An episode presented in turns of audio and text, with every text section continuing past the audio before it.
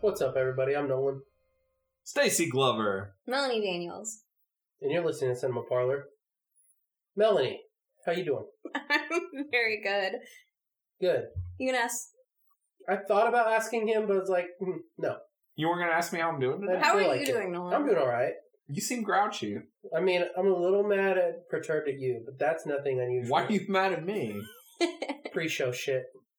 Pre-show shit. Yeah.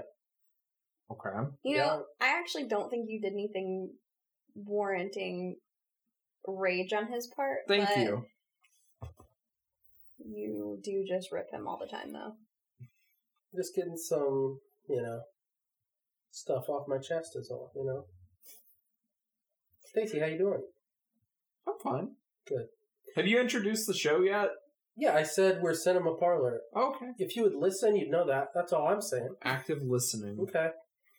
All right. Well, guys, uh, it's good to be here today. Uh, It's good to be back.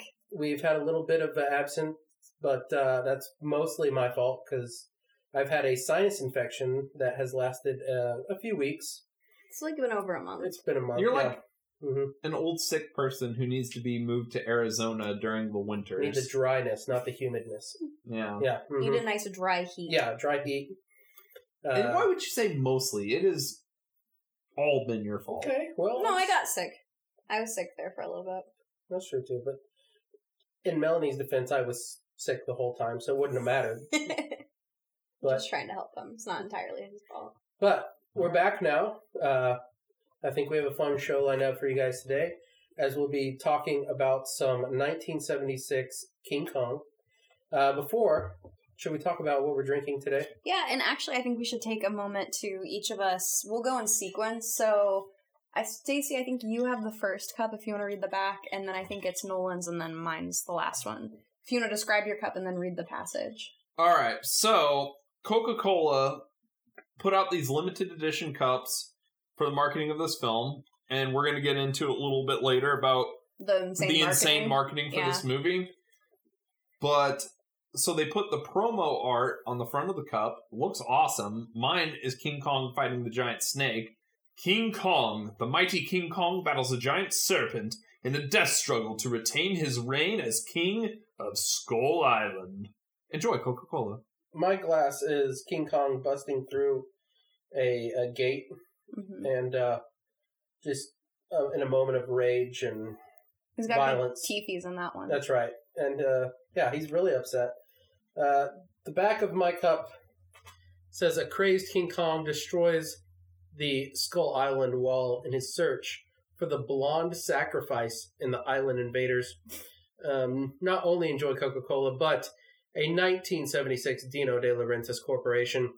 Thank you for this great corporate sponsoring Dino. Yep, and mine is him wrecking. This art is really cool, each one of them, but yours, they're kind of a lot of, well, you have some blues, but there's like a lot of yellow and blue in this one. It's really neat. But he's wrecking the, it's Kong wrecking the subway, he's ripping it apart, and on the back it says, confused and bewildered. This is hard to read because it's like white lettering. Confused and bewildered by strange surroundings, the enraged King Kong wreaks havoc on New York subway train. Mhm. Enjoy Coca Cola trademark. Beautiful. Yeah. Yeah. What's in the cup? Okay, so we are drinking. Is it Blue Chair Banana Rum by American country music artist Kenny Chesney? Not Chinny Chesney. Yeah, Or no, you said Chinny Chesney. Kenny Chesney. Earlier, I was trying to think of telling them what I bought for the drinks, and I was like, "Yeah, I found some banana rum that tastes really good. It's by Chenny Chesney."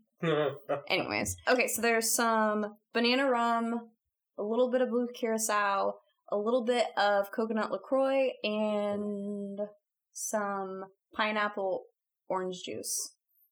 It's really good. I'm down with it. Yeah, it's super tasty. Yeah. I will say the blue chair because I also bought I didn't put it in this because you kind of it requires you to blend it up with ice, but I got some cream banana rum. It tastes like a dream. It's so Mhm, good. mhm. So, uh Kenny Chesney, I don't really care for his music career, but I like his alcohol. Good job, Ken. Hell yeah. Great job, Chinny Chesney. That's probably how you say it after you had a few of these. What you been up to? Well, Man, it's so much. it's been a while, so I'm not. Just pick like I'm, I'm just gonna pick things a you- couple things. yeah. just uh, here real quick. Been watching the Conjuring uh, universe films, not the Conjuring movies, but the others. So that would be the Annabelle movies, The Nun, and Curse of La Llorona.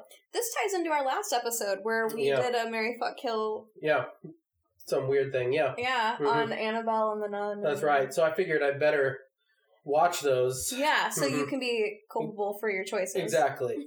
uh, I'm here to say that uh, I, I I enjoyed none of them. Uh, I will say the worst of the bunch was the Nun. I, I think it's it's probably one of the worst films I've seen in a while. Um, yeah, it, it was quite bad. Yeah. Uh, the second Annabelle movie was probably the best of the bunch. Is that the farmhouse one? Mhm. yes? Yeah, Mhm. the ending of it's cool. yeah. Uh, and It is not that's good. about all I've got to say about those films. I yeah. you know, not a lot. So, you know, that's what I did. So that's that. And then one good thing that I'll mention that I watched is uh, I watched Luchino Visconti's Senso from 1954. This is a melodrama he did, and it is a beautiful movie, and I would recommend seeking it out. It was the first Visconti film I've seen. I've known about him for a long time, but just now checking out his work. So, really enjoyed that. And then the last thing I'll say real quick is a book I've been reading called Shard Cinema by Evan Calder Williams. And this is kind of a book just about how we process images from all different types of media, from movies, TVs, video games, and uh, also how we process images just in daily life. So it's been a dense book, but one I am greatly enjoying. Melanie? I've been playing a lot of Assassin's Creed Odyssey. So Okay. in that you have the option you can be um Alexios or Cassandra. And I'm playing as Hmm. the female version. Okay. My main goal is just to bang every chick Ooh, in ancient Greece. nice. And so far, I'm doing a great job. One guy paid me money to have sex with his wife because Oh. she was so insatiable. I'm conquering a lot of the ancient world. Yeah. And then I, gosh, there's been a lot of stuff I've watched since our last episode, but I'll just say, um, we're all kind of watching The Sopranos right now. That's Oh, just yeah. something that we Mhm. kind of just. Yeah. Uh, I had seen it before I watched it as it aired, but Nolan, you had started it what over I, I, like the winter almost. Yeah, like it's been a while, and then you kind of fell off of I it. I do a bet thing where like I will get through things that I like, but it takes me longer than probably usual or normal people. Like I'm on season four, so But you took a long break, I did take and then a you long started break watching it with a friend. Yeah. Mhm. So, mhm. um, going back through that, really enjoying it. I I love that show. My stepmom was really into TV like growing up, Mhm. so it's like anything that came out whenever I still lived at home when I was younger, or like throughout high school. Like I watched so much of this stuff with her, so it's like. Uh, I don't know. It's kind of cool to go back. Like I kind of, because around the same time, I remember watching Nip Tuck, and I know that show's not very good, but I kind of want to go back and watch the first two seasons. I remember watching that show with my sisters Yeah, as well. I watched it with my sisters and I it. loved it. I don't know if it's actually good at all, Right. but it was really good trash TV. Uh, Mhm. And then I've watched the Fear Street movies. oh yes, And have you? I've I've watched the first two. I've not seen the third one yet. Oh, you did watch the second. I didn't know Yep. you did. hmm Yeah. Uh, second one's definitely my favorite. I think that I think they're fine for what they are. Like they they weren't for me, but I think Mhm. I could see like a younger generation being really into them. Yeah, I'll, I'll just say I, I wasn't huge on them, but the second one was at least better than the first one. Yeah. So, you know, Yeah. I like the second one. It's like first one's okay. Is there's the overpowering music drops and I, I wasn't really digging like the structure and everything. I think it got a lot better after the first hour. Yeah. the third one I think is just not very good. I it's not good, but I will say that actor. I mean, I won't spoil it since they haven't been out for that long. But there is an actor who's running around with his shirt open and just screaming with long hair, and I was very into it. I have no idea if that guy's been anything else, but I felt a lot of things while I was watching it. I don't hmm. know. That third one, it is like best choice A24 horror. Yeah, and I feel like a lot of people are saying that, but it is. Which I don't know. I don't know if Best Choice is just a regional thing. It is a knockoff brand. Always It's a, save. a bargain it's the. RC Cola. Yeah, it's your bargain brand of Yeah. A24. It definitely feels like it's like a something that is kind of for kids. It's light. It's weird. I don't know. For the Gen Zers. Yeah, but at the same time, it's there's some mean gore. I feel like mm-hmm. the third one, and maybe I'm misremembering, but the definitely the second one is super mean. The first one has some pretty mean gore. The third one, it just was lesser for me. But that's what I've been up to. Stacy? Played through the Max Payne trilogy. Good games. Very nice. First two are very like hard boiled noir. Third one is basically Man on Fire, the video game. They're very fun. I've been playing a ton of games, but that's, kind of what sticks out.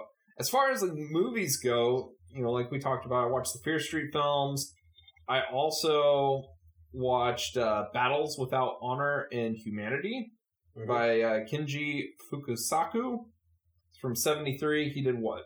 Like five in that original run, and then they did what? A trilogy after that, and then Mhm. a modern type of remake or something. But I think that first one's pretty decent. I, I wanted to watch it because I've been playing Yakuza 0 Mhm. which I think I mentioned on the show before. And I I really dig that game. So it's like, oh, I, I want to watch some Yakuza films that I haven't, you know, seen. So Mhm. check that one out. It it has like the scope that kind of like the Godfather has. It's not as like sharply made as that, of course, but it's got an energy. In what year is that you said? 73 Mm. i think he did i mean i think he finished like all five of those films within like what like three Yeah, he was, four uh, years Very prolific director. I've seen a few of his films. He also directed, uh, obviously, uh, Battle Royale, which Yeah. he's yeah well known for in, in this country. But you should check out a lot of others. Uh, sorry, many other of his films, because He's very talented. yes, absolutely, yeah. yeah i i dug it been watching timo Tjahjanto, the indonesian filmmaker night comes for us and uh may the devil take you movies which i Okay. thought were pretty interesting I've not seen any of, of his work. I feel like maybe people are sleeping on Indonesian horror. I saw an article today that I guess he's teaming up with uh Oh, there's was it Scott Derrickson, the guy who did Doctor Strange Yeah. and the that sinister movie? Yeah. Supposedly making the uh the remake for why can't I think of it? It- Oh, Train to Busan. Yeah, James Wan's producing that. he's doing that. yeah, That's Timo weird. is. Yeah, yeah. Yeah, yeah. yeah. Okay. The Mo brothers. Man, I just feel like that's Okay. such an. Un- we don't have to get into it. That's such an unnecessary remake. Uh, But I, I think it's interesting. I mean, the action in Night Comes for Us is pretty baller. I think it's one of the coolest, you know, martial arts action films to come out in, you know, the last few years. I dig it. very cool. Yeah. With that being said, are we ready to get into today's subject? I think we're ready. 1976. Stacey? Dino De Laurentiis presents King Kong, directed by John Guillermin. 1976. The American merchant vessel Petrox Explorer has just set sail from the port of Surabaya in search of oil. What they find will shock the world. We may be sailing into the history books. They will catch a stowaway, and landing on the beach of the skull, where he heard the roar of the greatest beast. they will rescue a beautiful castaway,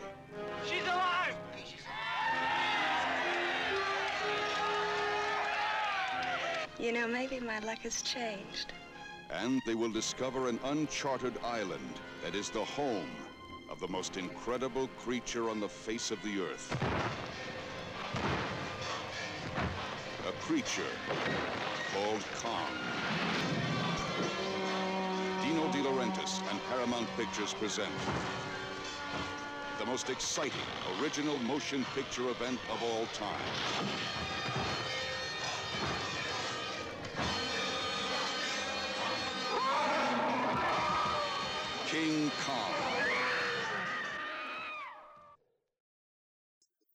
Was just chasing that damn shark so hard. Yeah, yeah. A lot of it was inspired by wanting to make it, like this was manufactured to be a hit movie. Studio films and stuff. They say that Jaws is like the beginning of that type of movie, but you know, really like Exorcist, Godfather, like all those movies from the early 70s were highly publicized, you know, as well. But King Kong kind of took it to another level that I think has only been like matched by 89 Batman and 99 Phantom Menace. Like it's that level of marketing. And I think it's very interesting, just the behind the scenes, you know, what led up to this. And they announced this movie with a full spread ad in the back of the New York Times a year before its release with that poster art and it just says King Kong for Christmas. Nice. Now, at the time, Universal was also fighting with uh, Dino for the rights of the film. They wanted to do their own remake called The Legend of King Kong, which would be faithful to the 30s film, where it would be, you know, Kong fighting dinosaurs. And uh, I think they wanted to do it in stop motion animation. And that movie kind of got nixed because of the buildup, you know, to this one was so big that they didn't think they could financially recover going against it. Okay. Okay. That's interesting. What are your guys' thoughts on this film? I like this film a lot. Uh, I I am mixed on this movie. There are things about it that I like, and things about about it that are frustrations. So I was mixed on this. Glad to have checked it out and talk about it. So yeah. I like this movie. Uh, reason we're doing it is because Scream Factory, I guess Shout Factory, whatever label, I know they're the same. They just put out a Blu-ray. I say just. They put out a Blu-ray a what a few months months ago, ago. Mhm. yeah, relatively Yeah. new. Yeah. which was a big release for movie nerds. Mhm. Yeah. Uh, I remember watching this. uh, It's probably been like, I don't know, eight to ten years ago. I watched this with you on like a bad DVD version. Mm-hmm. And uh, this Blu ray definitely improved the image quite a bit. So, Yeah, this movie is one that my uh whenever we would go over to like for Christmas, my my aunt played this at every year at their house for Christmas. And I I never really thought about it until like watching the, this time where it's like, oh, it was a Christmas release, so whenever she was younger, she watched it on Christmas, so now that's just her tradition. Yeah. That's kind of cool. I like Because. I always thought it was such a random thing but so it's like I've had seen at least part of this like every single year when I was a kid. Mhm. So I think right. that's probably a, a bit why I have nostalgia for Yeah. it. Yeah. So for me, like my history with this movie, so the original King Kong, if you don't know this, is my favorite film. I am a big fan nerd for King Kong, and I love everything that's associated with King Kong. So I would see this movie at the rental store. I think the grocery store rental area had it. And, you know, that cover art is just so evocative. It's like you see that, it's like, oh, what, what is this King Kong? This is different. You know, he's like crushing jets and stuff from the World Trade Center. So I rented, got it, you know, as a very young kid, and it's like, okay, this this King Kong looks like how movies look now. Like that's interesting. It's a bummer there's no dinosaurs in it, but you know he fights a snake. That's kind of cool. So I I watched this movie pretty early on. It's been in my life for a long time. I do remember when you know September 11th happened. I feel like MTV was playing that Ryan Adams New York New York music video all the time, and AMC just had 70s Kong like on a loop. hmm I don't remember that. That's bizarre. Yeah. Like that seems like in poor taste. That's weird. Oh, I mean they they played it all the time during that. Yeah, I don't remember Very that. That's so weird. Uh, I'll say with with this movie, when it, it works best for me is is when it gets weird and when it gets horny. Uh, does that's what I like the best about it. Uh, I really enjoy the scene when we first get to Skull Island and with the natives and Kong busting through the wall, and I, I really like all that stuff there, and also when when him and uh, Jessica Lange start having their little fling. I like that stuff. a You like those Rick Baker eyes? I do, Those yeah. crazy. Mhm, that's yeah.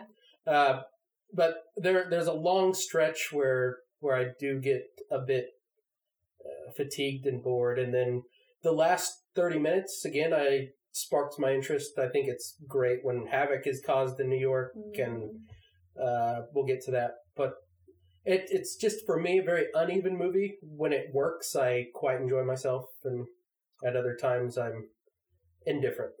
I can agree with that assessment. Yeah, and I it's what I understand if people don't like it. I think there's a lot to like about it, but if someone were to be like, "It's not very good," it's like I I mean, it's it's not for everybody. That's for certain.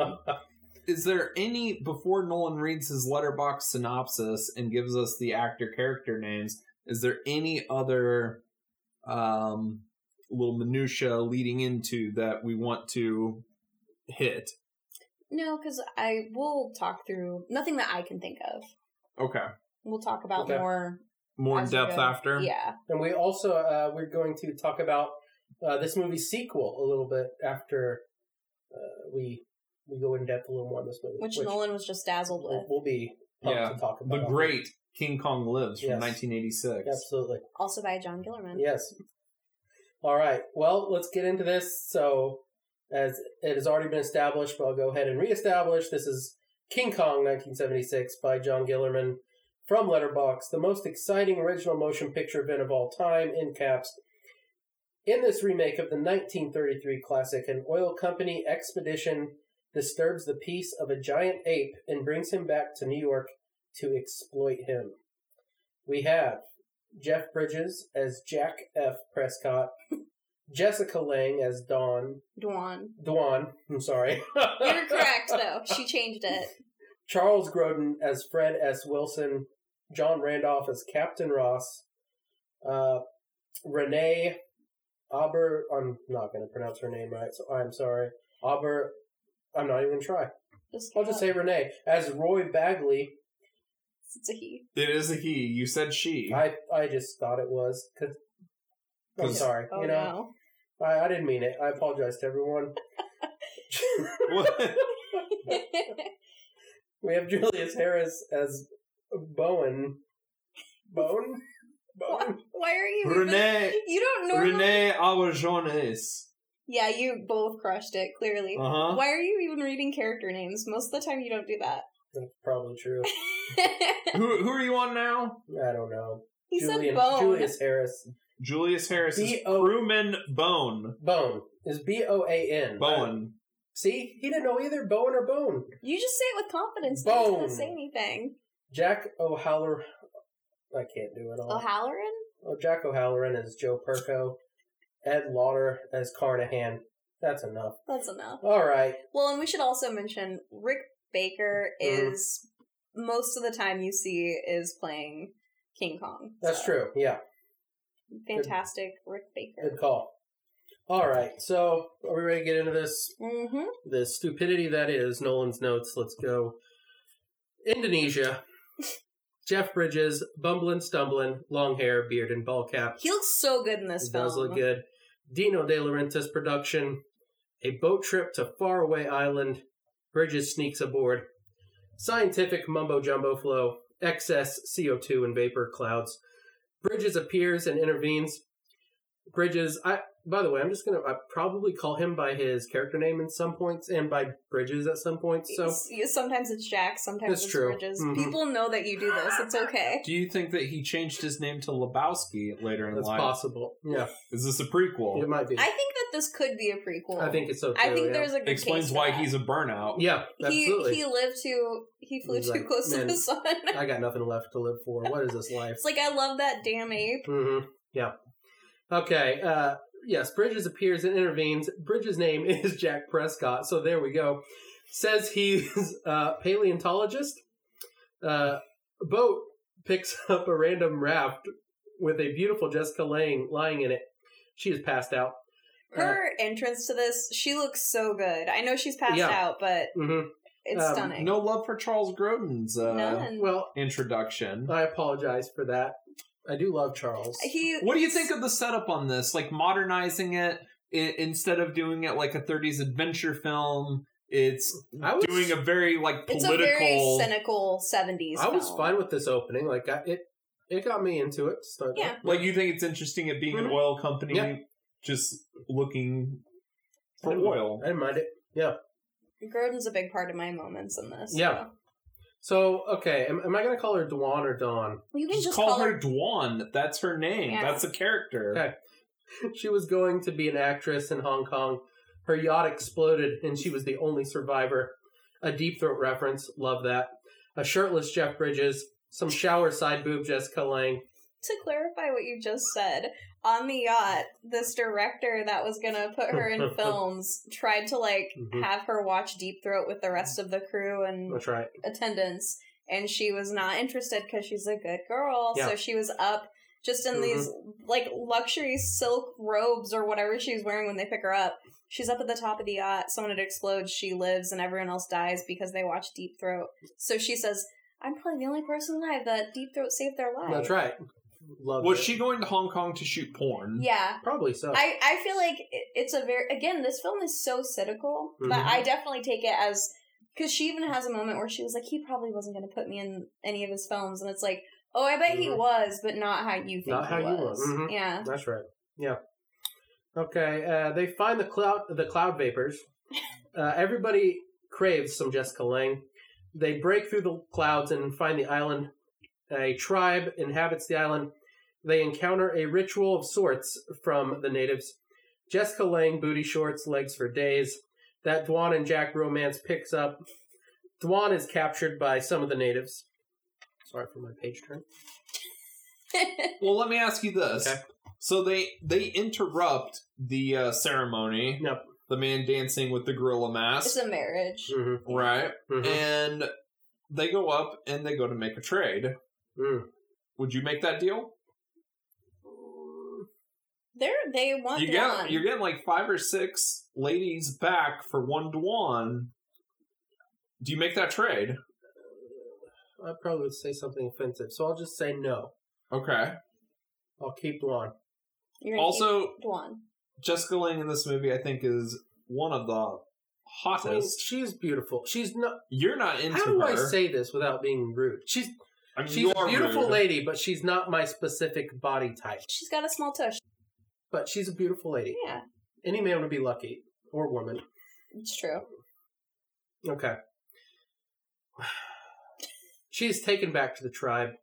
They dress her up and present her with the natives chanting Kong's name. They tie her up and leave her behind their wall as a sort of sacrifice for their god Kong. Kong appears, grabs Dwan, and leaves her in his hand. What Leaves are- with her in his hand, I'm sorry. Nolan, what is your impressions of how Kong looks? Uh, I don't mind it. I, I get a bit distracted at times when it does close ups of his nose. Uh, I find it to be a bit rubbery, like a like a rubber rubbery ball. Do you think But- the suit looks good? Overall, Do you I think he looks pretty good. suit was the way to go? I, I think it worked fine. he didn't have that much money to do what he wanted Rick Baker did most of the suit work. Carlos Rambaldi did, from my understanding, most of the uh, wire work for the face. Which, you know, if you didn't get his work on Kong, which I think a lot of the face wire stuff is very good, especially as silly as the scene is, him the blowing, her, yeah her clothes dry like that's pretty crazy. the I like cheeks that. look really cool Mhm. and it's and you know, if we don't Mm-hmm. get that, maybe we don't get Alien. You know, later on, who That's knows? fair. A lot, Yeah, I- lot I- of the same uh, I think techniques. uh, the mechanical arms too i think they did a great job with that Mhm. because i still for something that could look very hokey the way they move and the fact that they're holding her like they're interacting because Yeah. they had these two armatures that they're you know manipulating I would say the visual effects are vastly superior to the sequel. well yeah Not even is- the same yeah ballpark. it's not you want to talk about faces the Mhm. yeah hmm but That's right. the suit's pretty it's decent Yeah, but it's i i think that rick baker as well as he kind of dogs on it because it's not exactly what he wanted to do Sure. He wanted to do more of what he did for Mighty Joe Young, the remake that Disney did in the 90s, yeah he said he finally got to do it which is a more realistic ape suit. Yeah. Okay. Okay. Uh, okay, so uh, yes, so Kong appears, grabs Dwan, and leaves with her in his hand. Jack and the boys come to rescue her, but they're too late. Kong and Dwan getting to know each other. Some matting and texture issues crop up. Kong's nose is a bit much in close-up shots, like a jo- like a big rubbery ball, as I just said a few minutes ago. Random guy giving Charles Grodin a message, kind of love that, or a massage. I'm sorry. Random guy giving Charles Grodin a massage, kind of love that. A muddy Dwan gets a waterfall shower from Kong. Mouth blow dry from Kong. Do you find this hot? Yeah, Because You're he, into he it. likes it whenever it gets Yeah. horny. yeah. This is like this is my thing. Kong right is here. straight up Mhm. like looking at her. like, Oh Yeah. shit. With bedroom eyes. Yeah. Well, it's like psycho. I, I wrote down my next line was goof trooping eyes from Kong. He wants some Dwan. Mm, So I mean, yeah, I mean, he's feeling his oats right now. You know. yeah. He wants to be sewing his oats. So that's right. Uh, Kong uh, Kong goes on a murder spree and kills most of Jack's boys. Saves or um, save for Jack and wait, what am I? Give me a second here. I gotta read my writing. While you're reading this, so this is basically a one for one exact replication of the scene from the original Kong, where a lot of the sailors are crossing a log bridge and Kong runs up on it and starts shaking it to make the guys fall into this um, ravine or Yeah, yeah. crevice or whatnot. And they do this in each one of the the films. Uh, Peter Jackson does it and takes it even further with the spider pit scene. Mhm. Mm-hmm. Yeah. Okay, so like you said, Kong goes on a murder spree, kills most of of Jack's guys, save for Jack and Joe Willis. Oh, Joe. I think I I may have Poor Joe. I don't know if I mentioned Joe Willis's character. You didn't. I'm sorry. Yeah. Okay. Uh, more Kong and Dwan. Kong gets to see some boobs. Uh, his eyes uh, show Wait. that he's in heaven. So that whole sequence, that's like giant animatronic hands pulling her top off. That's right. See, and that's Is that like the scariest thing? let's contextualize this. So this is her first film. This is her debut. She's what 19, 20 when they're filming. Like she was very young, hmm and they have her in these and like there's the set's tense. Like there's a lot of shit that's not going right. There's budget issues. There's the the freaking giant robots not working. Like everything's a nightmare. So she's this young kid who's being propped up by these mechanical arms.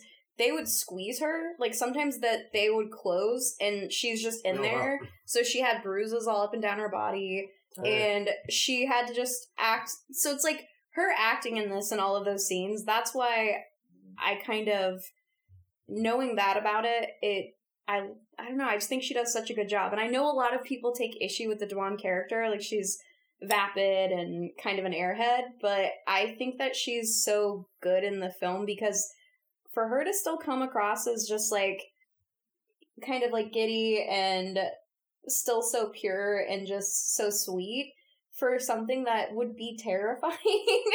I think she's great. I don't know. I just think I find the character very charming, and I I find her very charming in the I film. think she's great in too. I, Yeah. I like her in this movie. And you know, How, how do you feel that Peter Jackson took the uh, curiosity slash horniness out of his Kong? well, he's weak. I mean, Because the 30s tell. Kong has like That's right. a brief boob Yeah. and undressings. Yeah, no, there's definitely some That's- horniness. it's yeah. definitely a uh, a mark against old Pete there. Yeah. Absolutely. hmm uh, You okay, want your Kong horny? I do. Okay. That's so. Yeah, that's the way I like my Kong. That's fair. Uh, Kong versus Giant Snake. Uh, the snake looks a bit inept It's the in worst its thing design in the film. Oh my presentation. gosh. Well, and I will say later on, because I think he did this again in Conan. Yeah, And I think Rambaldi did the snake in Conan. I might be wrong on that. The Dino produced Conan. Yeah. The giant snake in Conan looks awesome. So Yeah. They do another take on it and get it better. Sure. this snake is awful. Though. The snake is awful in It this looks almost like a wooden snake toy whenever it first comes out. It looks so bad. Yeah. Not great. Uh, Jack, quote unquote, saves Dwan and they escape from Kong. Charles Grodin and his men save Jack and Dwan in the nick of time. Uh, Kong is furious and tries to tear down the wall the natives have built for protection. He busts through, but falls in a trap set by Grodin and his men. They capture Kong and take him back on their ship. Grodin will set up a Beauty and the Beast coast to coast tour starting in New York. Dwan has a piece of fabric fall into Kong's cage. He gives it a big whiff and needs Dwan quite badly. that was one of my favorite scenes right So- there. She's got like a, a handkerchief Yeah. or something on her neck, Mhm. and it just like falls That's right.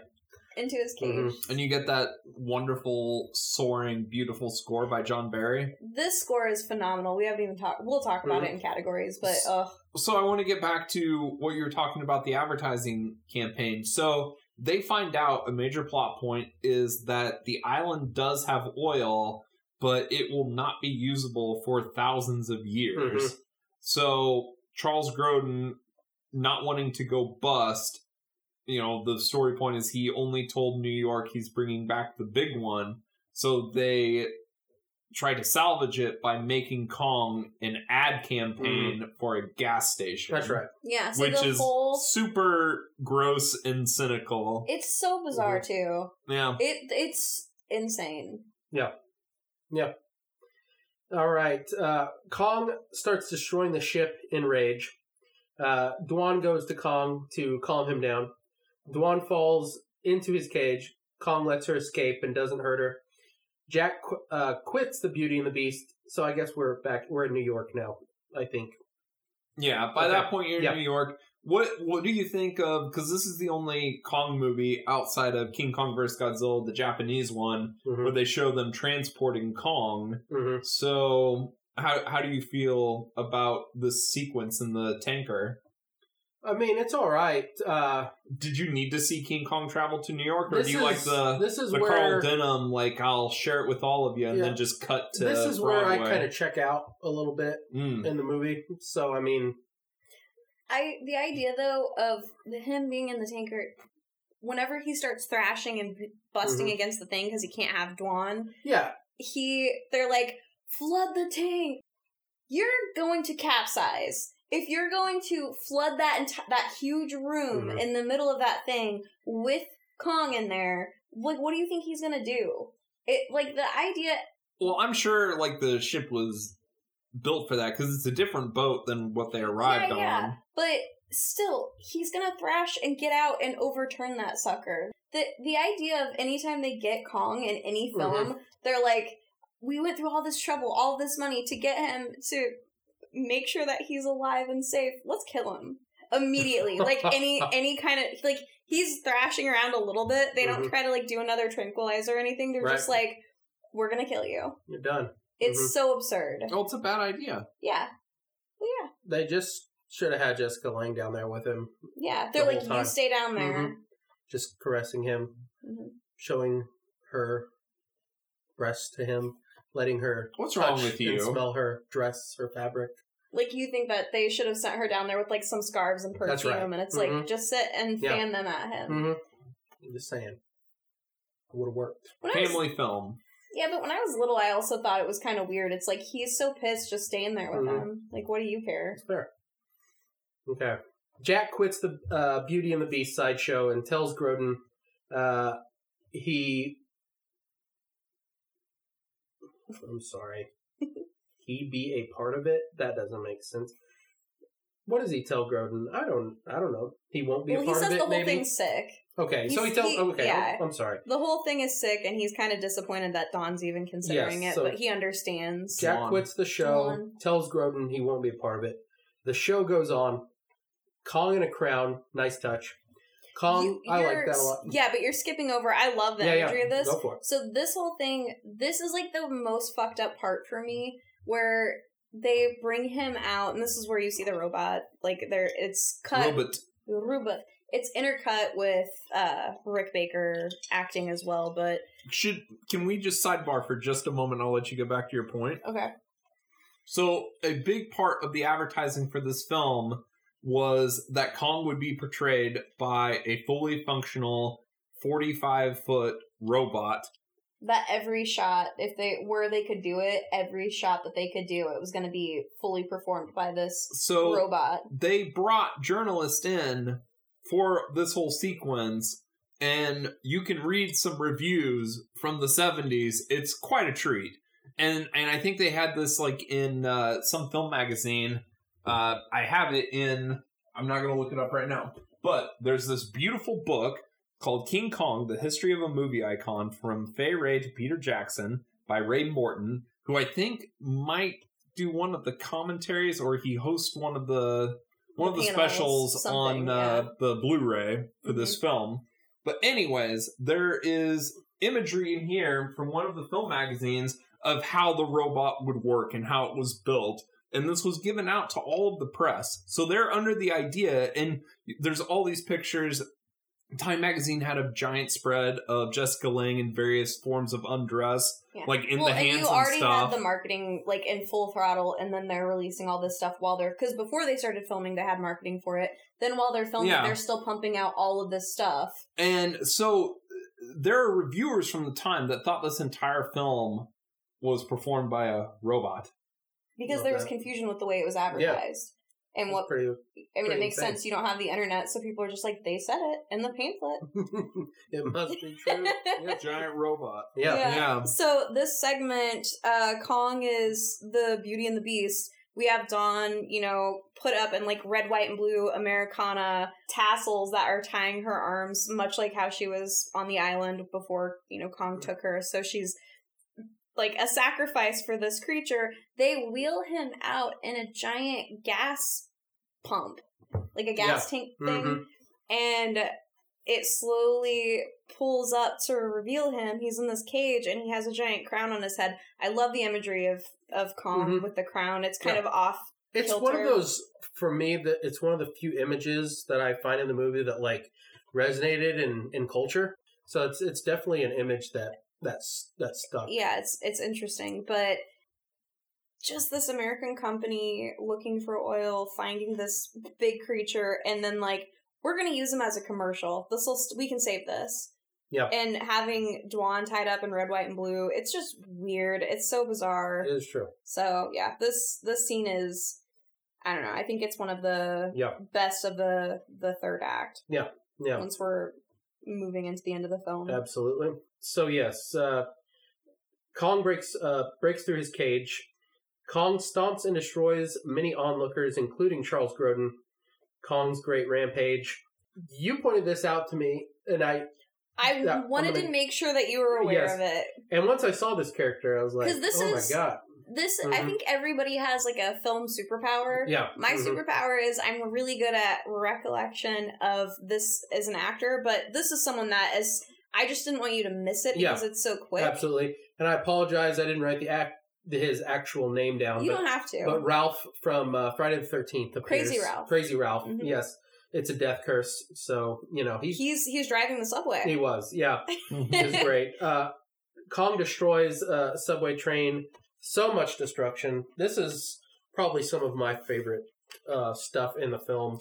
You is are kind right of though. destruction of New York. There's like this time where the story kind of wanes. Yeah, But then once you get to Beauty and the Beast back Yeah. in New York, and then he gets he's cut Mhm. loose and he just starts rampaging. It's, pretty really good. intense. Yeah, Yeah. I think the entire movie is just waiting to get to New York. Yeah. New Yep. York is It's obviously the build up to because and that's I think I think one of the disappointing things with this film is Skull Island, which is such a like tour de force in the original film and Mhm. even in Peter Jackson's film, it's you visually they had no interesting. interesting Right. like They- interesting there's doing no ideas. I mean, it's like, Yeah, yeah, other let's just throw a fucking giant Yeah. snake out. it's like they they do the native stuff, and and I liked that. Like I I thought The like dance sequence the dance really sequence, cool. the color palette, the yeah. Yeah. the costumes, costumes are yeah. great. it's all good. oh yeah, Um, and then even when Kong arrives, it's like okay, it's cool. pretty pretty good stuff. But after that, They had no interest in shooting it, and Yeah. I wonder if it's because John Guillermin. It's like he was known for being like this kind of big disaster film Mhm. guy.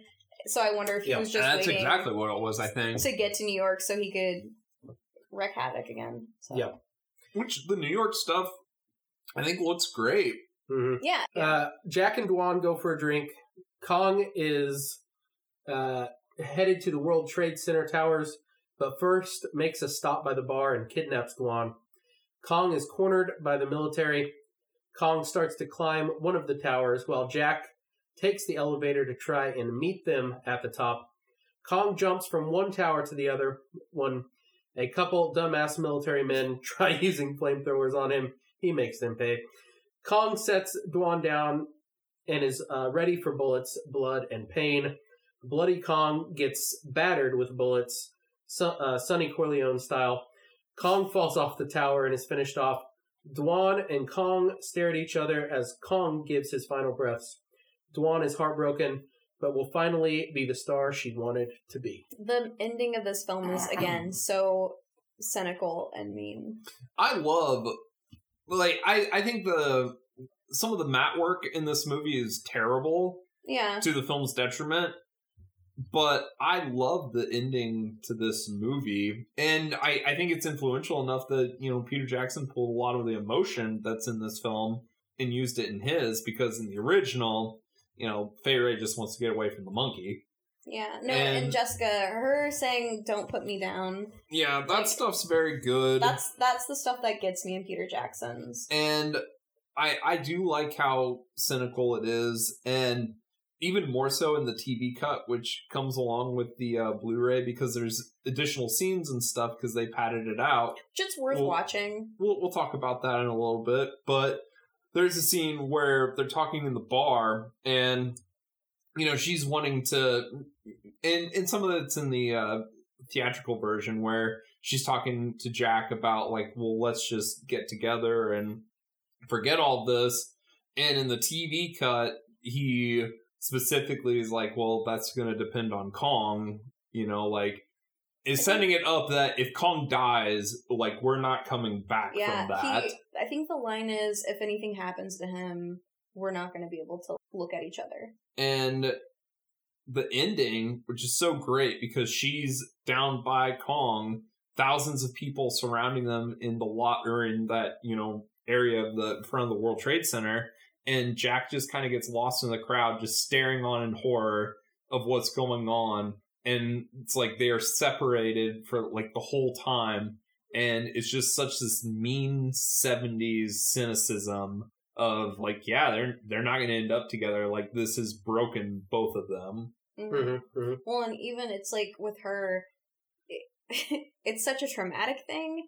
And she, even though she's swarmed by all these cameras at the end, and she's still in her dress from the Beauty and the Beast uh, promotion they were doing, but so she looks very glam, but it's like she's crying and broken and just yelling for Jack, and all of these people swarm in, and she's not even really paying attention to it, but she also doesn't move forward out of it.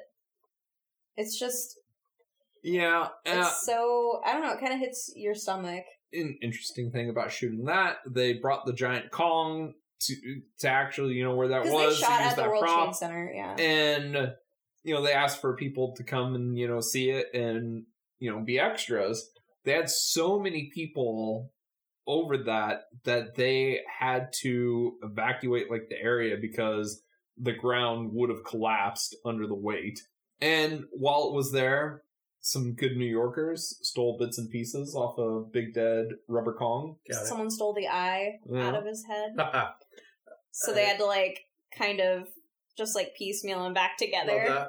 for certain shots. That's why Mhm. he looks so rough. He looks ragged. I, I gotta say, uh, when he gets shot up, it's I- so gory. I I laughed not I laughed not like and make fun of the movie, but it just was like this is this is hardcore. insanity. Yeah. No, it's It's just so much blood and bullets, but really is truly a Sonny Corleone moment, which yeah. I loved. I do that's you, like do you think when Guillermin was doing that, he was like, "Oh yeah, this is like the fucking Wild Bunch"? Because the way it probably quick so. cuts Yeah. Mhm. between the helicopters Yeah. and just that gore. yeah, it's, it's it's intense, man. I like that scene a lot. Yeah. Um, uh, yeah, it's it's it's a good time on the you know. uh, Do you want to talk a little bit about the TV cut? Sure. So the TV cut, which was, I believe, done in '78, uh, they did it. So back in the day, for network television, for movies, when they premiere on TV, they would either have to shoot additional footage via for content or they'd stretch them out into two night events. So Superman, I believe, was one that did the two night event thing. And Halloween's got a famous TV cut where they introduce the idea that Laurie is Michael's sister. Like that's all from the TV cut, which you know that movie had to be edited for content. James Cameron's special edition of Aliens, the TV cut of that is like what's that special edition? Mhm. Uh, so this one they added almost an hour to the runtime of the film, Wow. and I don't think it feels as badly paced as you would think. There, like I was talking, there were um, you know earlier. There's the additional scenes with them in the bar. There's a lot more rampage in New York. Like he's just like flipping cars and stuff, Yeah, which looks good. where he's like going down. It's I mean it's a street, but it's it kind of looks like an alley. But he just like throws a car into a building and it explodes. It looks really cool. and it's like, why wasn't this in the theatrical? yeah, it looks great. But most of it is just character moments that they added in. They they took out a lot of the snake fight, or well, they took out the nudity in the snake fight, and they took out like Dwan a lot of her running to Jack, where you see like side boob and stuff, Mhm. and they just added more snake. So like that part of it's worse Sure. but um, it's an interesting watch, and it is kind of one of those, you know, because a lot of these TV cuts are available to watch now, and it was kind of this elusive thing where, We didn't know if we'd ever get it. yeah, mm-hmm. I think it's if you have interest in this film and you bought the Blu-ray, highly recommend the Blu-ray. The transfer looks great. It's it's such a the features on it are wonderful. It's just such a nice set, but it's worth watching if if you like this film. I think this movie gets a bad rap because out of the like three, you know, Kong movies based on that story, like it is the lesser of those movies in most people's opinions. And for whatever reason, people think that it's a bomb. It didn't bomb. It did really well at the box office. It just didn't do Jaws numbers. Like I think it made 52 million in like 76, 77 which is a very good haul for you know movie back Mhm. then. Like I think it was in the top five grossers for the year. So it was a very successful film. It's Their marketing just campaign, Not what Dino was wanting. yeah, it wasn't. think It wasn't thought Jaws. was- yeah.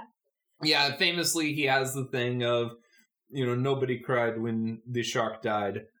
My movie, everybody cry when the monkey die. hmm He's and again he said something similar about Orca, like talking about how like you're gonna care about my fish Yeah, he's just always chasing Jaws. so hard.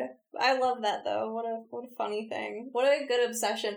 Like again, just to be a fly on the wall whenever he screened Jaws, because you were he had to be like this motherfucker. I'm going to do this. Yeah.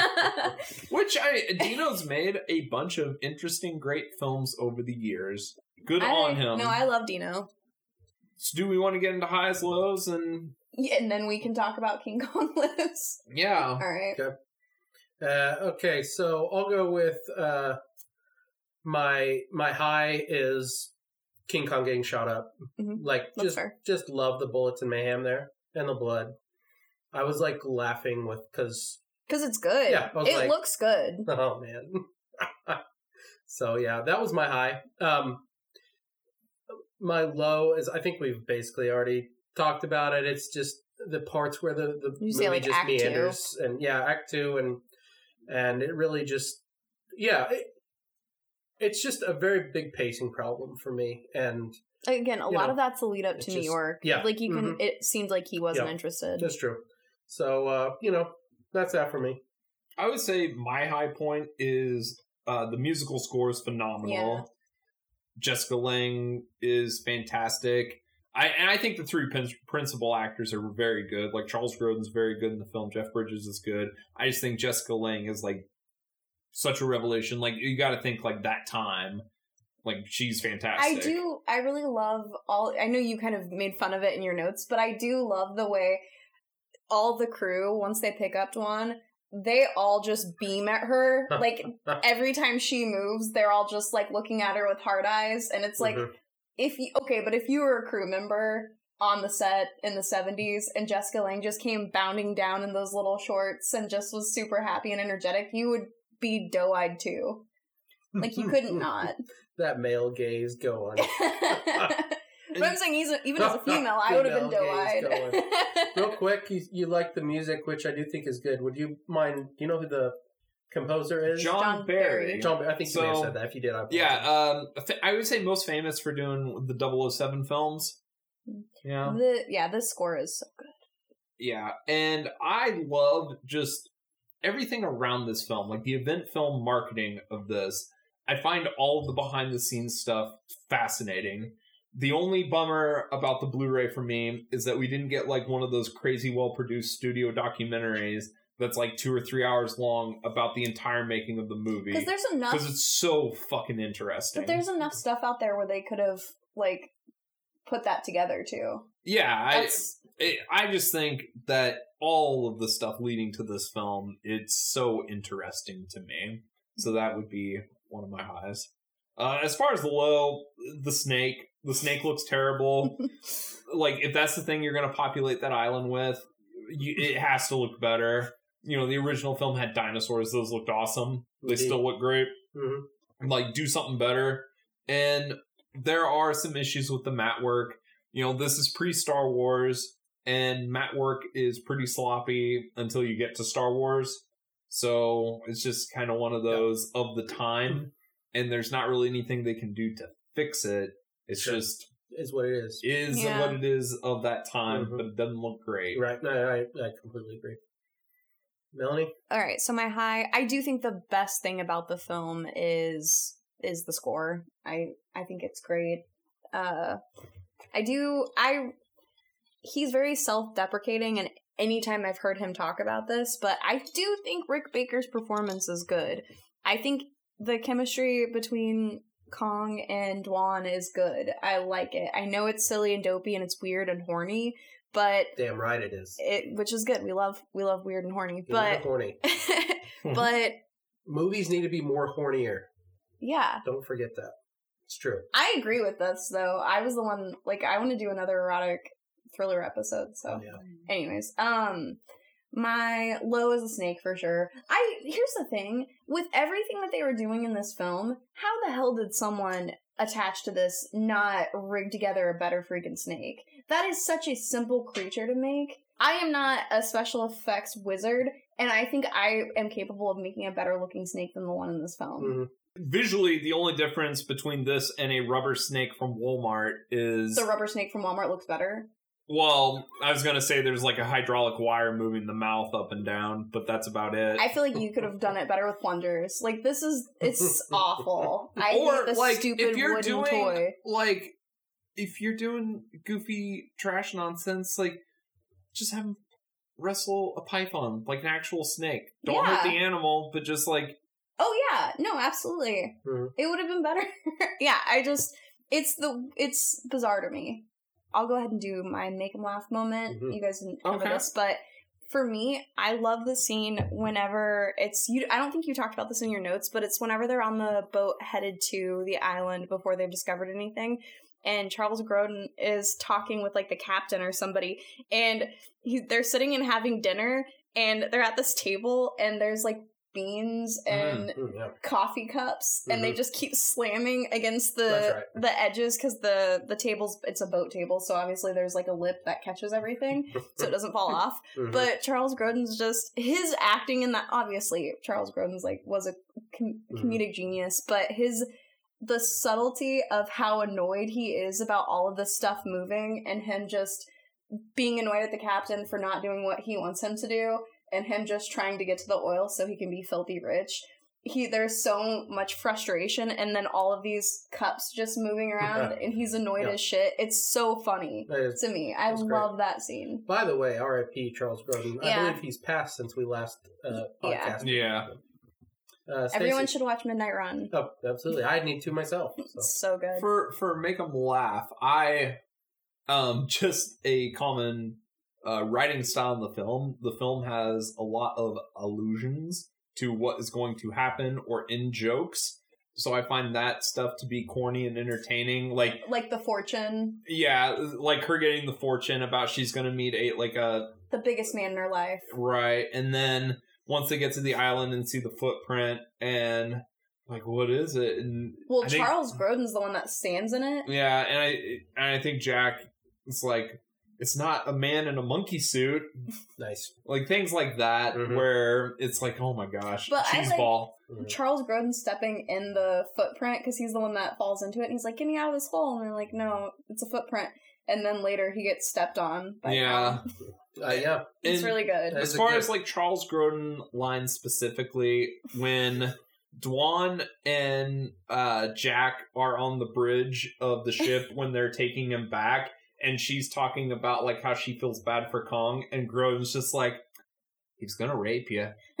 That's right. There's another okay. There's another Grodin line where so they have Jack taking pictures whenever he's Yeah. the landfall. Yeah, whenever like he's flirting with Dawn Mhm. on the island from the boat, he's just like, "I'm coming to shore. Get this," and he's just like standing Yeah. there. Get that pose going. It's so good. Grodin's very good in the film, very funny.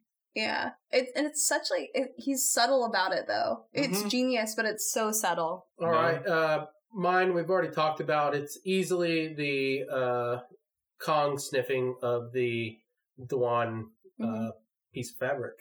I mean, I really thought you were gonna go with the wild bedroom eyes. that was great too, but just man, when he took that big whiff, I just lost it. Yes, As soon as Um, it like flies off in the wind, you know where it's going. that's right. You're like, Um, oh man. uh, look, I know this has been used other times in popular culture, but the thing that I remember most that's like fresh in my mind is an episode of Big Mouth where um, the Which characters I can tell you. Uh, Maury? Maury is that the kid the Oh, Andrew. Andrew when Andrew I think it's in season two and he goes over to his friend's house and his He friend's sniffs- daughter's bathing suit is in the bathroom Yeah. and he goes up to it His and he friend's just like sister. his friend's sister, Yeah. thank you, and just like grabs it and takes a big whiff It's of her it. wet bathing and suit he's like, that and like that's all I could think about in that scene when Kong did that, and I was like, man, you know how big his boner is right now.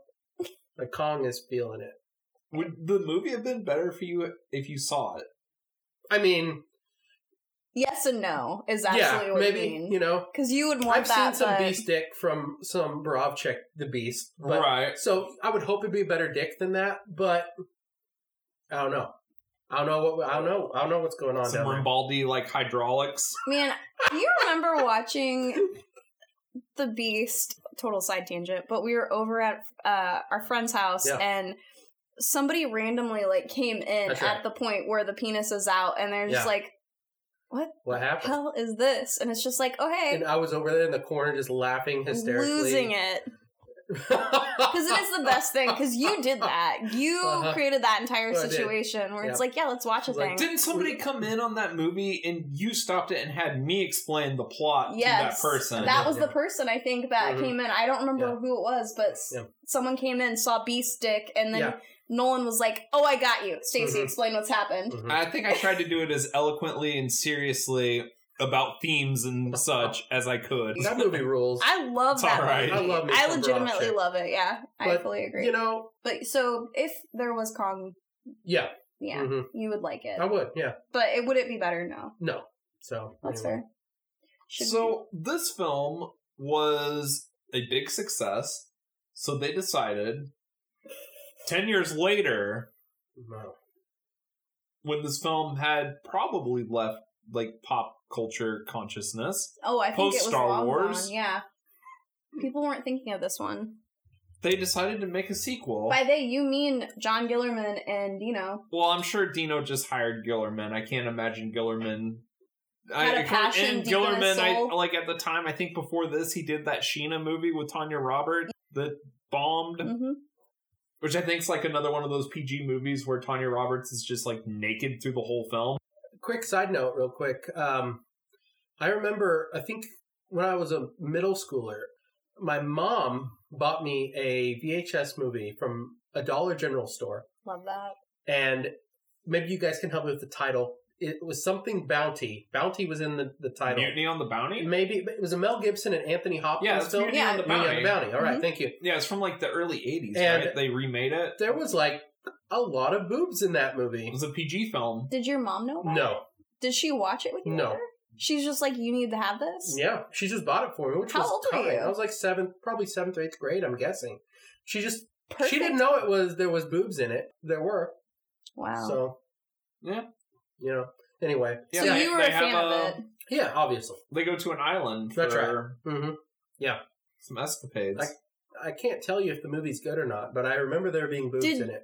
Okay, so embarrassing question Yeah. for a young known. Yeah. But at any point did you put that in and just fast forward to boobs? I'm sure. and I then did. rewind and watch the I'm boobs? sure it happened. Okay. That was a tape that once you got to the nudity, it, it cut out because it had been rewound so many Pause. Pause, Slow mo. Slow-mo. It's not about a young boy's shame. It's just it's perfectly natural. It's not even shameful. Mutiny on the Bounty. Good call. yeah. It, they, It's a good there was a famous for- one from I think the 40s with Charles Laughton. That's right. That would be a good name for a penis. Rebelling against you? Yeah, I mean, I guess as a teenager, it's just like classroom boners. that's what I was gonna say. Yeah. No. I mean, I I don't know, but I've heard. hmm 1986, King Kong Lives, a movie that is interesting, baffling. Why did they make it? Whose idea was this? How does it It's exist? a bad idea, and it does not deserve an episode to its own. So we are going to cover it shortly in about I would say 10 to 15 minutes. I think even five minutes would be so good. Okay, uh, I'm down with that. Does it even deserve a Letterboxd? Uh, N- Preview? Actually, I'm interested in what the Letterboxd Okay. says. I, I am too. bear with me for one second. I. I cannot imagine it has a long. I imagine uh, this movie's probably very difficult to find, but I think it's astronomically priced on Amazon now. Mhm. You, can- might be able to find it on YouTube or um, internetarchive.org. Yes, you. The last I checked, yes, you can find it on YouTube, depending on what country you're in. I should say. Okay, um, here we go. Go for it. America's biggest hero is back, and he is not happy, all in caps. After falling from the Twin Towers, Kong lies in a coma for 10 years. When his heart begins to fail, scientists engineer an artificial heart, and a giant female ape is captured to serve as a source for a blood transfusion. When Kong awakens following his heart transplant, he senses the nearby presence of the female ape, and the two escape to wreak, uh, wreak havoc together. I'm shocked that that was that good. that that really got to the point. I mean, yeah, I mean it's it's there's no chuffa in that. It just tells you exactly what you need to know. mhm. So this movie was a massive bomb. Oh, we should also say starring Linda Hamilton. yeah, absolutely. And Brian Kerwin of uh, television soap opera fame. Yeah, uh, what a what a movie. You know, uh, Nolan, so Stacy and I had seen this before. You Yeah. had not. This was yeah, the first time watch first for viewing. you. Mhm. Uh, Fresh viewing. We And- just watched this before y- we started this pod. And I know that I had told you that I thought you were going to love it, maybe even more than Yeah. the 76, just because there's some good faces. Do you feel that it lived up to the things that you were told? So here's the thing. Um, I was entertained. Mhm. I can't deny that. Yeah. Uh, it's a poor movie. Oh, it's bad. it- it's very bad. But um, I was uh, entertained throughout. I will say because it's it's really about a male ape like Peacocking Just- to get a lady. just needing it. You know, like yeah. he he can he can smell her. I mean, They say that. they even say it. They say he, he can Mhm. smell and hear her so from a mile away. really, he just wants to get it on. I think I mentioned this while we were watching, and it's like, eh, this dude has not had sex in ten years, and But- that's at least Yeah, we think probably it's, it's longer, longer. right? So I mean, he just wants to get it get it on. You know, And you have to think in the you know original film, it's like he obviously nothing happens with Right. him and Dwan, Mhm. so it's like he's already sexually frustrated. he's like it's bad. aroused down there, and there's Mhm. nothing he can do about it. Yeah. you know, so then This he is a bad go. smells this female. Yeah, and like loses it. he's just turned. You know, Mm. like. I don't know, but it's it's a lot, and then obviously you have Linda Hamilton and what's his name, Brian Kerwin. like Brian Kerwin, and then they've they've got their thing paralleled to the, you know, Kong and Well, because their Lady Kong, romance, Lady Kong yeah, thing. their Mhm. romance is playing out Yeah. in exact They're parallel both blossoming at the same time. at the same time. It, it's it's a beautiful. Kong thing. hurts his leg, Yeah. and then Mhm. We've got our other guy. He hurts his arm. Yeah. So both are- of the women have to tend absolutely. to them hmm in a very tender way. Yeah. Uh, yeah. It's very sensual. They they are both like comforted by the women characters, Mhm. um, and, and, which, then comforted which, by their bodies, which leads to sex Yeah. for both. And uh, at same night. yeah, same night. Would you have preferred it if Linda Hamilton also got pregnant? I would have. That would actually. Ooh, uh, that would have been good. no, that, Yeah. that is a great. Mhm. I, I'm actually now that you mentioned that disappointed that didn't happen. Yeah, or maybe it did, but we just. I mean, no, we're because she, We're not, we don't know about it. yeah, We're never going to know about it. We're just.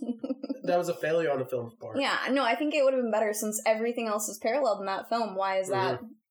Why is that not? That's I guess, we should say, uh, just to give credit, the screenplay was contributed by Ronald Shusett, who wrote Alien with Dan O'Bannon, that first draft. Oh wow. So, Okay. Yeah, Yeah. All right. Well. you know, some people go on to do things that are. also, uh, this gentleman, Steven Pressfield, is also credited as a screenwriter. Uh, he did Legend of Bagger Vance no. and uh, My dad loves that film. Gates of Fire.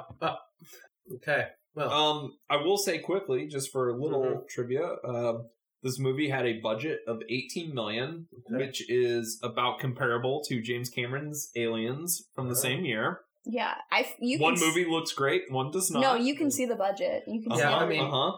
yeah. And uh, this movie made less than five million dollars in its American theatrical run. Wow. So okay, real quick. Uh, this came out ten years later. What was? What do you think? What was going through heads here? What was going on? What? What? Why did they think this the first a movie good made a lot of money, Okay, I and will let you I know- bet that they thought that if we do it again, maybe we'll make money. I mean, Jaws was still pumping out sequels at this point. Yeah. I will let you know. Dino had said something uh, about wanting to do a sequel to this not too long after the first one came out, Yeah. in which Kong was still alive and they gave him a heart transplant. So Dino kind of already Okay. had the idea, oddly enough, and by God, he did it. Mhm. Yeah, he did. You know, he did. he was like, "It's a new. We're moving on to a new decade. We need to. Yeah. we need to bring back Kong." Absolutely. Uh, uh, I think you mentioned this early in the episode, but uh, the the uh, makeup and effects work is um, there's a lot to uh, what's the right word uh, Digest. digest. It's- uh, a lot to be desired. Um, Yeah. So, okay. Could you just really briefly, because we don't need to stay on this too long, do, could you describe what Lady Kong looks like? uh, it's it's one of the uh, ugliest faces It's- I've personally ever seen. and it gets uglier. um, she also has breasts. big breasts. Um, sh- big flat breasts, though. big flat They're breasts. Um, her she has like a reddish main. mane, and I don't know how to explain it. She She, it's it's very unkind. It's unflattering. It's uh, they made her ugly. I don't know if I've seen an uglier creature in life. The red was an odd choice. That red Yeah. fur, it Mhm. looks really bad. The face, like the sculpt in the face is bad. They don't look they don't look like anything. And it's No. weird they like their faces kind of transform because on hers progressively it gets worse. It does. Yeah, as the film goes. I like- don't know if if something happened to Yeah. the original headpiece. Yeah, like when you see her in the first shot of the film, like she doesn't look great, but you're like, Okay. eh, okay. Yeah. And yeah, as like as the movie goes, like just progressively, it just gets shittier and shittier, It's weird. and it's yeah, it's just Mhm. Kong kind of always looks the same. He doesn't Yeah. start to look Mhm. super rough. Yeah. It doesn't look as good as 76, Right. but They Mhm. Not as good. They look considerably worse than anything in '76. oh yeah, Agreed. both of them do. Mhm. Like, I can't believe they spent 18 million on this movie. This makes the very worst Godzilla film. Like, this is worse than an episode of Ultraman. Oh yeah. I love Ultraman. Yeah. But, like, effects wise, you know, they're just reusing suits from those old movies. Yeah, no, this is Like, this is terrible. Yeah, I don't know why they couldn't drag out And there's no suit. imagination either. yeah, No. it's it's a pretty bland movie. Uh, but like I said, I was somewhat entertained just from Oh, yeah. uh, just just the thought of the premise and uh, some of the characters we meet. Like we get a group of rednecks that uh, capture Kong and and do some questionable things, and we also get a quick uh, Linda Hamilton flash of a breast. I'll Yeah. Throw that in PG there. thir- or PG. No, Yeah. it's 13. It is Yeah, 13, okay. Yeah. Okay, and I will also mention that we get uh, basically, uh, it's not as good, but there is still another Kong uh, moment where at the end he gets shot up, uh, basically in the same style and, and blood and It is really bloody. Yeah. I will say Mhm. that part looks decent. He has a son. he, yeah, and and and he does. How did doesn't. you feel about the weird birthing scene? You were upset you didn't get to see Yeah. Them Yeah. copulate, but Mhm. also there is like whenever she lays down, there is like a hole. Yeah. Did you see that? Nah, no. I did. Yeah. Okay, thank you. Mhm. It's weird. Like Yeah. it doesn't show anything beyond that, but it's Right. like, hmm what is this? Son of Kong again. How do you feel We never about got it. Kong, baby Kong? He looked really bad as well. He reminded me a little bit of like maybe I'm off base here, but a little bit like one of the flying monkeys from Wizard of Oz Oh, mixed with uh is it Eddie Munster? Mhm. Yeah, No, that- that's fair. That's that's who I could compare his look to. That's funny. but it's accurate. I want to say something, but I don't want to spoil a film for Nolan. Don't then I wouldn't. Okay. Okay, okay. You could just allude to it like what you did with him. Whenever we were watching, you said this is very similar. Yeah, the ending for this film, a- and I think there's like some scripting that is Identical. almost verbatim. Yeah. That takes from a very famous movie. Yeah. From the 60s. Yeah. I would just It's leave it. ending. Yeah, I would just leave it at that. Because people that know will know. People that don't know When you know, Nolan. you know. And it's hilarious just thinking about like The oh, oh comparison. oh you you took that movie's ending. That's kind of all right. Bold. Weird. It's bold. Mhm. Strange. Yeah. A bold choice for a bold film. Do we have anything else that we want to discuss on these films? Because I do have a Marry Fuck Kill for this. I am personally good. Okay. King Kong Lives, I think, is one of the worst sequels to a movie ever made. I kind of love it though. It's so weird.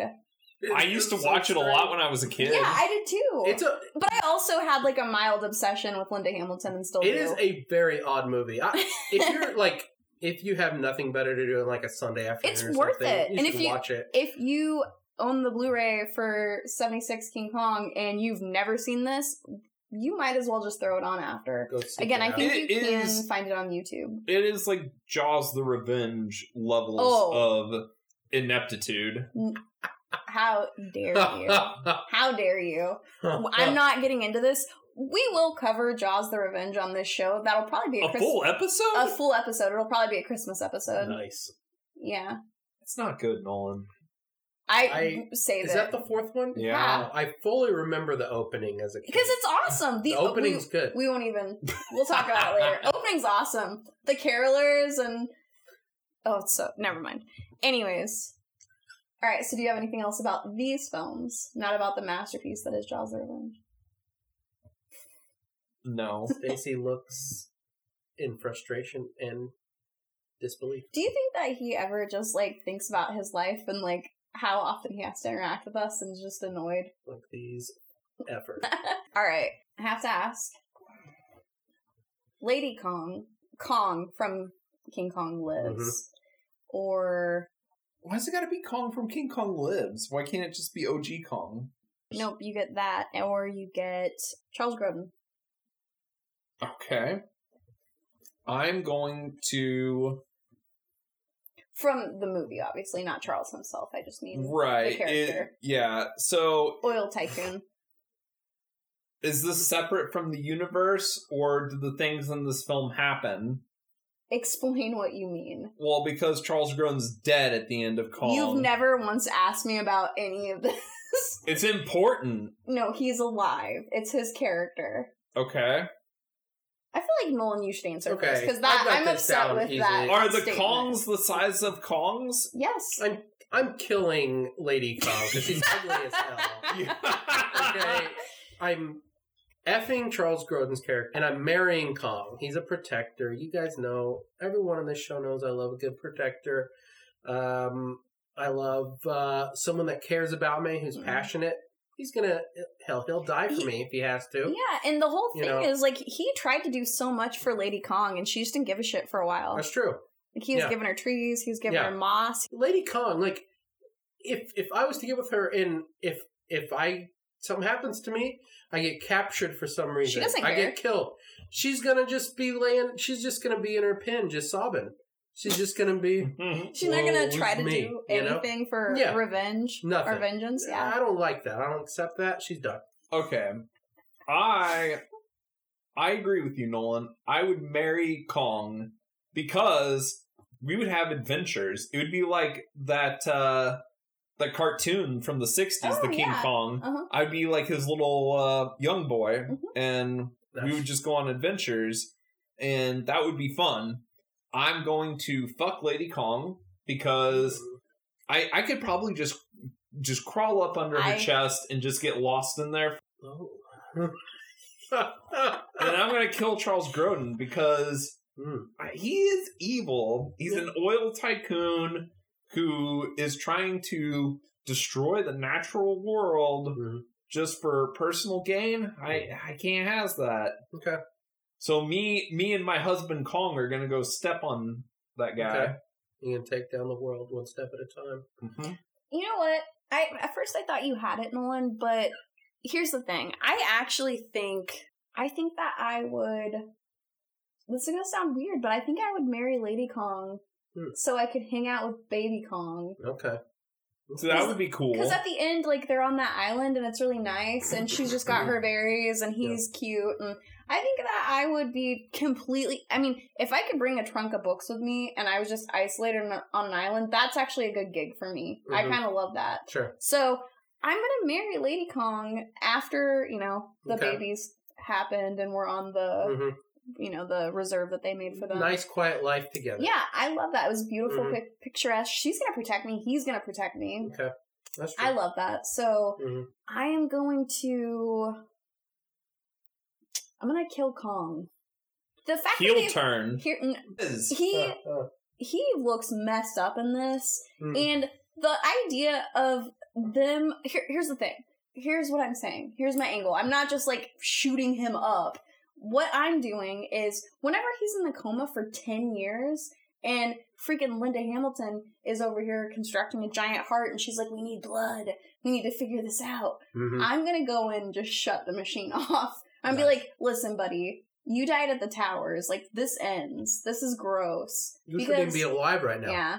I mean, technically, if I do that before he copulates, then I don't get to hang out with Kong or Baby Kong. Hmm. So I might have to rethink this. That but, is true. But I could still like at some point, like the machine she has shuts down his heart. Like if she doesn't reset it. Mhm. So I think I would maybe set that sequence to go faster. I'm just saying, like I'm gonna help him because it's just a messy end, anyways. It always is for Mhm. Kong, and I don't like that. So I would try to help him go peacefully. Mhm. So you're just all about that guerrilla euthanasia. Good night. Kind of, sweet yeah. prince. Yeah, it's not like I'm not being vindictive. I think it's gross that so many so many times with King Kong is they're trying to spend all this money to get him somewhere and it doesn't work out and they're like, "Mm, let's kill him. Let's kill him in a really mean aggressive way. Not me.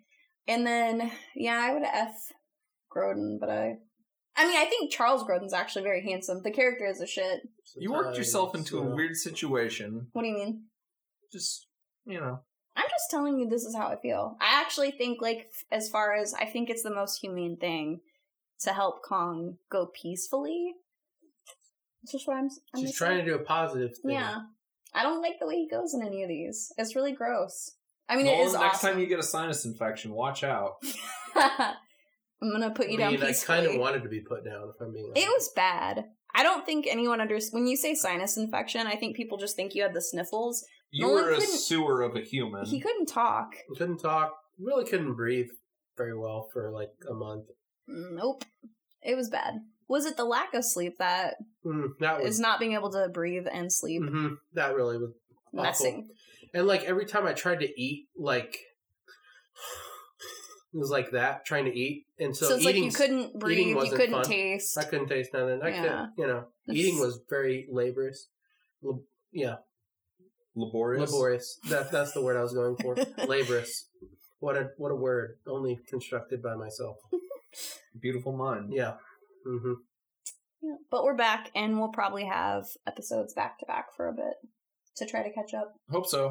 All right. So This has been a good episode. Uh, thanks everybody for listening.